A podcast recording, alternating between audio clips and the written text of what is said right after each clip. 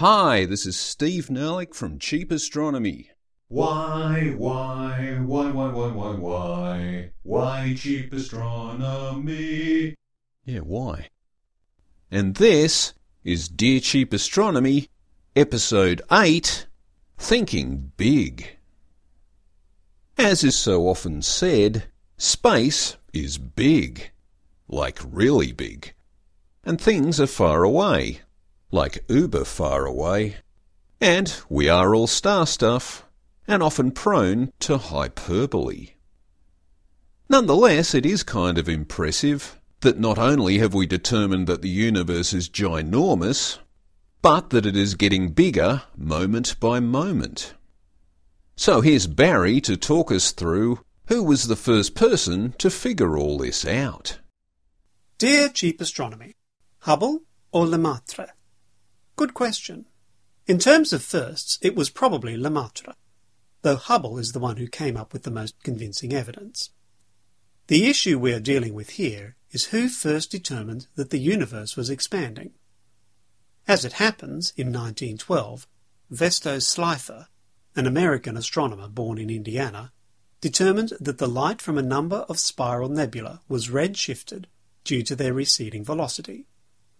So we should note that Slipher was the first person to determine that distant galaxies were redshifted.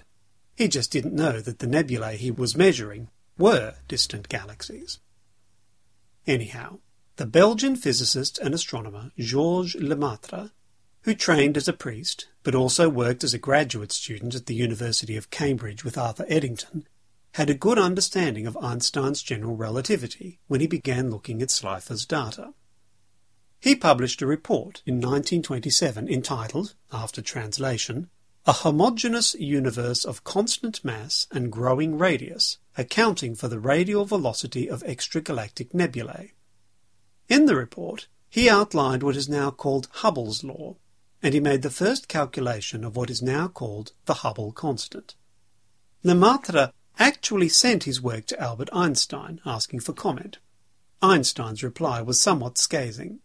Your calculations are correct, but your physics is atrocious. Of course, this preceded Einstein's forehead-slapping realization of his so-called biggest blunder. Einstein did later acknowledge that Lemaitre had done some outstanding work, although Einstein also seemed to go along with the prevailing view that Edwin Hubble had made the real discovery of the expanding universe. Another person who may tie several threads of this story together was the Dutch astronomer and physicist Wilhelm de Sitter, who was a close contemporary of Einstein, and before 1920 had himself developed an expanding universe solution to Einstein's field equations.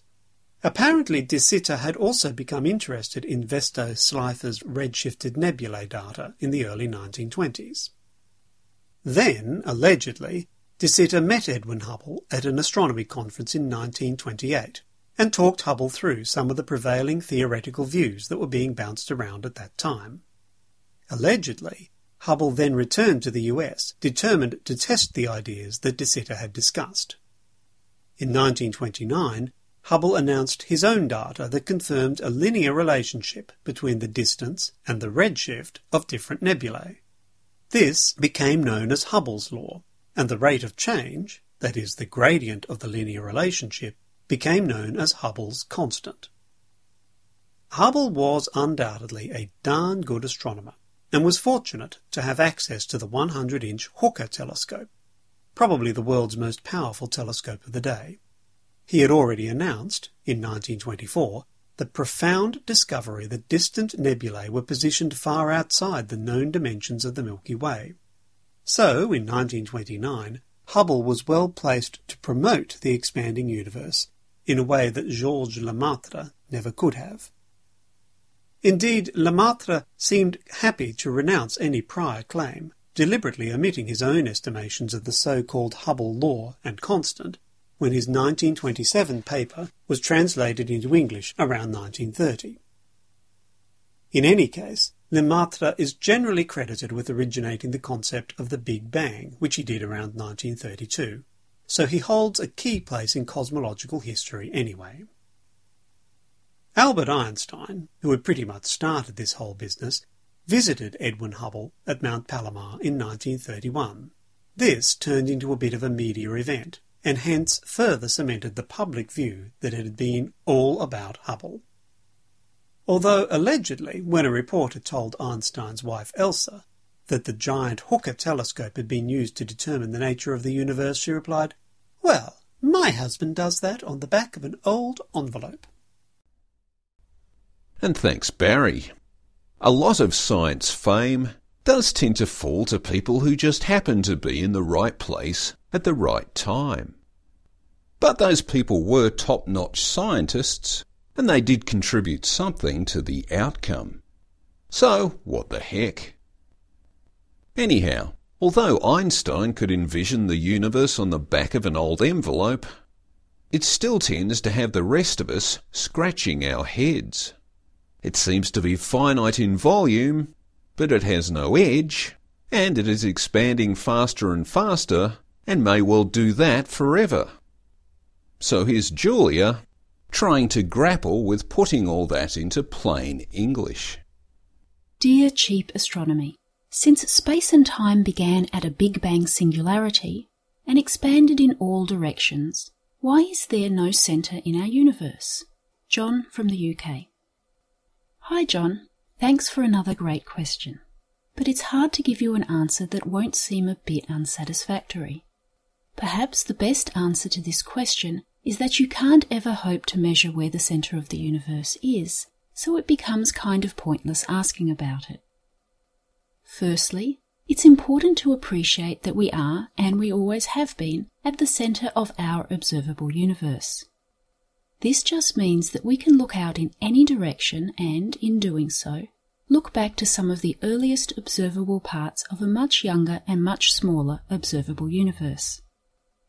But we have to face the fact that we will never see or travel beyond this observable universe. We can still observe distant regions of it, as those regions were when they were much younger. But we know that those distant regions are now, like today now, moving away from us faster than the speed of light, due to the cumulative expansion of the universe over billions of years. Nonetheless, it is quite plausible that there is more universe out there that extends far beyond the limits of our observable universe.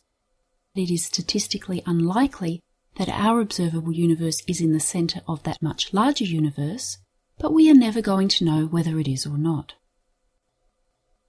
Any discussion about the centre of the universe will always seem kind of frustrating and unsatisfactory because, being humans with our well developed visual and spatial perception, we are instinctively drawn to the idea that there should be a centre.